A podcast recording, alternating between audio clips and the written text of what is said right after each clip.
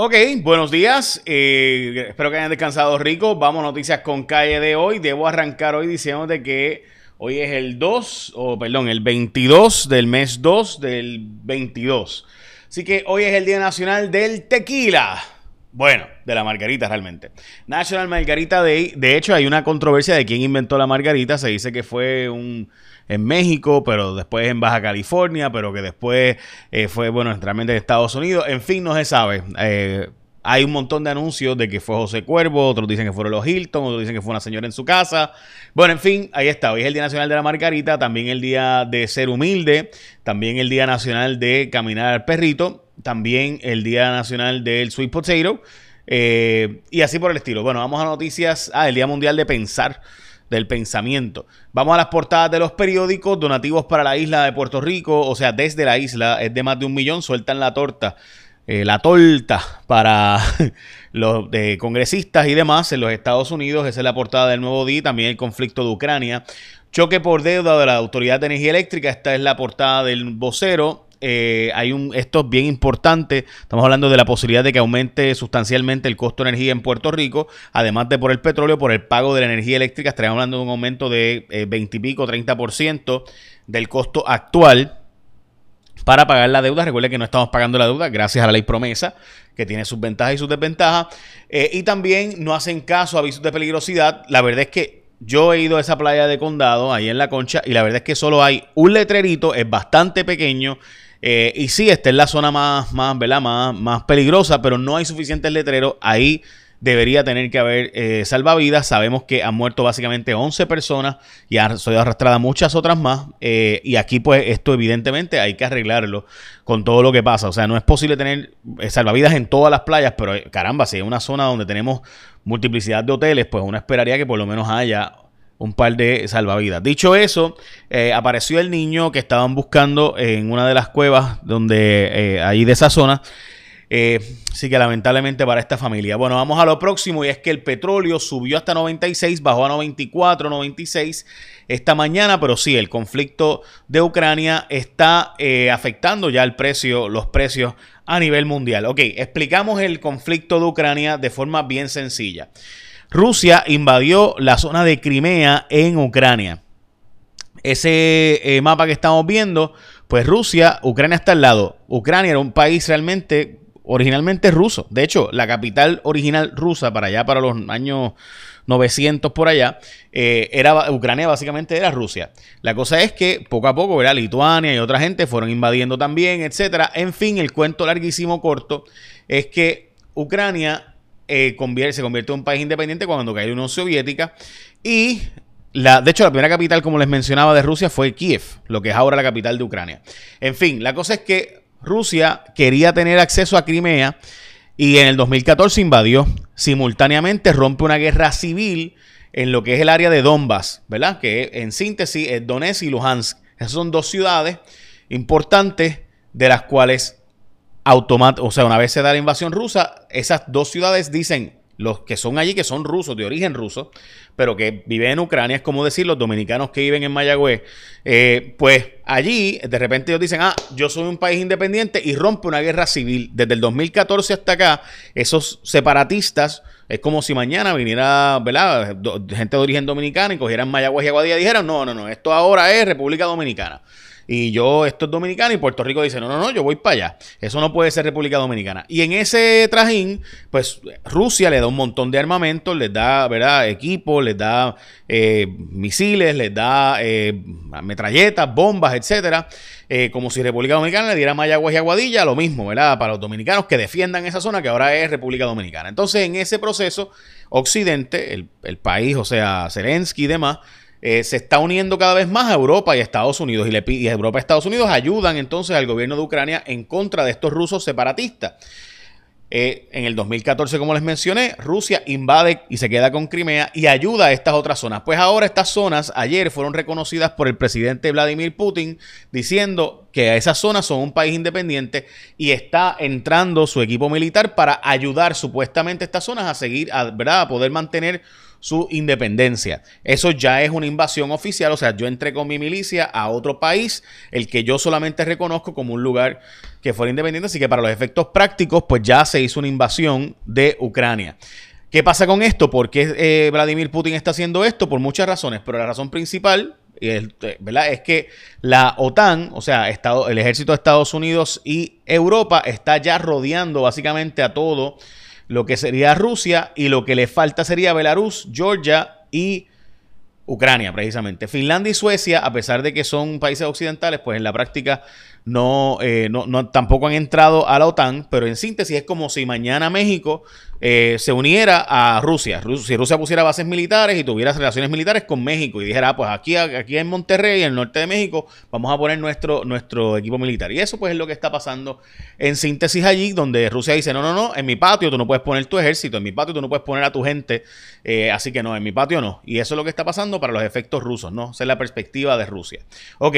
Dicho eso, vamos a las próximas noticias, pero antes, y hablamos ya mismo sobre las muertes de COVID y lo que está pasando con la vacunación compulsoria y la protesta que hubo ayer, pero antes llegó el momento de renovar tu marbete y hoy precisamente es un día importante porque los expertos en seguro compulsorio te ofrecen un servicio que ninguna otra aseguradora tiene disponible. Gente, cuando tú escoges a la ASC, recuerda que solo ASC puedes hacer todos los trámites de tu reclamación 24/7 por WhatsApp sin tener que perder tiempo. Así que si tú chocas o te chocan, puedes whatsappear con los expertos en cualquier momento al 787-999-4242, 999-4242 y podrás hacer toda tu reclamación, enviar documentos, verificar estatus por WhatsApp. Así que por eso tú escoges a la gente de ASC como tu seguro obligatorio que te ofrece el servicio los 7 días llamando al 622-4242. Además son los únicos que hacen inspección a distancia, los únicos que te envían gratis la licencia de tu vehículo y la certificación de multa para que tú renueves el marbete. O sea, tú puedes solicitar ahora mismo, entras a escogeasc.com/licencia y te lo envían y te envían toda esa información. Así que ya sabes, al renovar tu marbete quédate con los número 1 y favoritos del seguro obligatorio. Escógete a la gente de ASC como tu seguro obligatorio. De hecho, yo tengo que hacerlo y pues obviamente escojo ASC. Ok, vamos a lo próximo. Como les mencionaba, ayer hubo una avería en el grid eléctrico de Puerto Rico, entre una línea entre Bayamón hacia la zona de las plantas generatrices de Palo Seco y la central San Juan. Estas dos se quedaron sin línea, o sea, básicamente se quedaron generando sin poder enviar a través de los cables la energía que estaban produciendo por esta avería que se causó, así que se apagan para protegerse y evitar una explosión.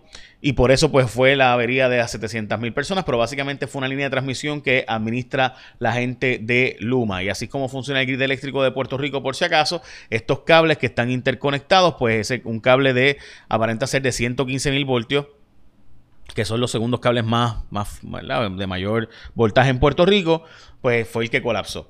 Ok, vamos a lo próximo, y es que hay 2 muertes reportadas por COVID hoy, importante, uno no vacunado y un vacunado sin dosis de refuerzo. Los casos de hospitalizaciones bajan a 117 hospitalizados. El gobernador dio la instrucción de que sean los maestros, sean la enfermera y los directores escolares los que aseguren que están vacunados los niños, y los niños que tengan al menos una dosis podrán ir a las escuelas para continuar yendo presencialmente, pero desde hoy se supone que usted no pueda ir a clases si no estás vacunado, ¿verdad? Se supone que no puedas ir a clases.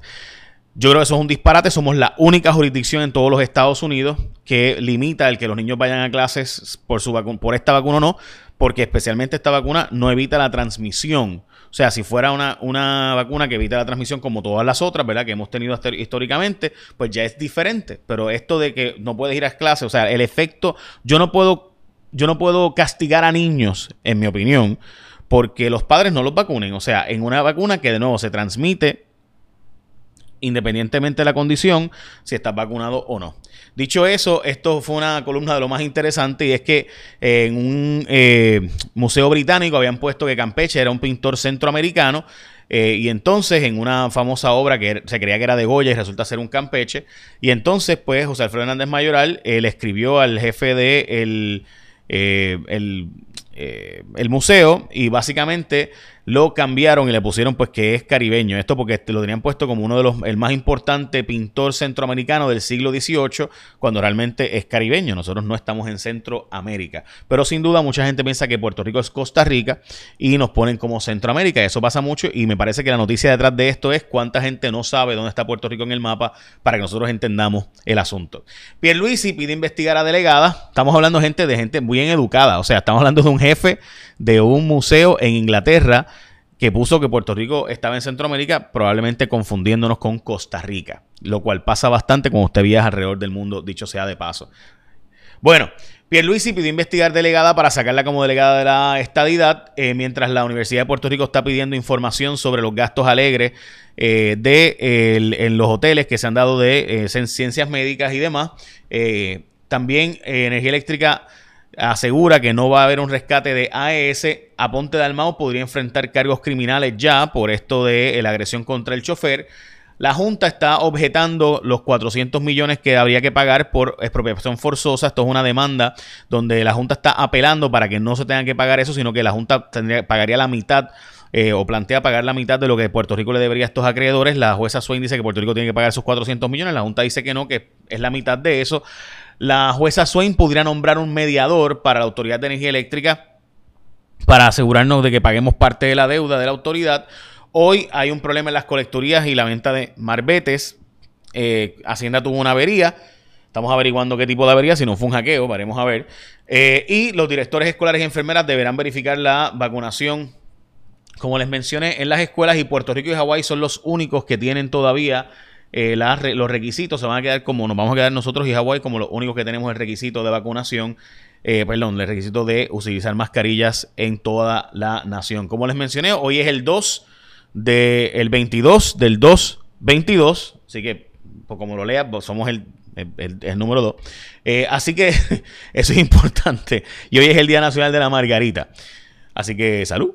A mí no me gusta, a mí me gusta.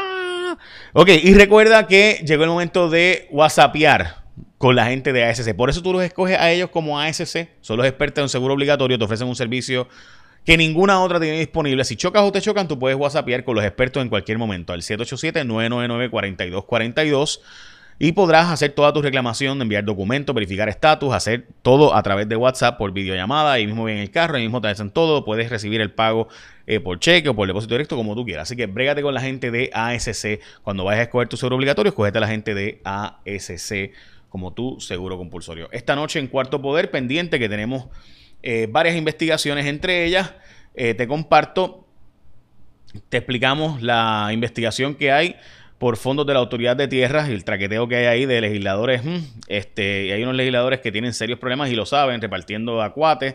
Además, investigamos casos de mujeres siendo perseguidas por un ex, y ahora es más barato que nunca. ¿Cómo lo hacen? De hecho, el Departamento de Justicia tiene sendas investigaciones. Vamos a hablar de eso más adelante. Esta noche en Cuarto Poder, dicho sea de paso, hay nuevos detalles del Mismundo y la relación estrecha del gobierno. Hablaremos de eso también. Tenemos información de nuestra investigación que continúa. De hecho, recuerde que la familia, ¿verdad?, y demás de Reignite están más que bienvenidos a nuestro programa. El presidente de la Cámara va a reaccionar sobre uso de fondos para favorecer unos cuates, incluyendo gente del PNP, interesantemente. Y además, hace meses sacamos en exclusiva el gasto en escoltas, pero encontramos el que rompe la curva. Tienen que estar pendientes esta noche a Cuarto Poder por Guapa a las 10. Écheme la bendición, que tengan un día productivo.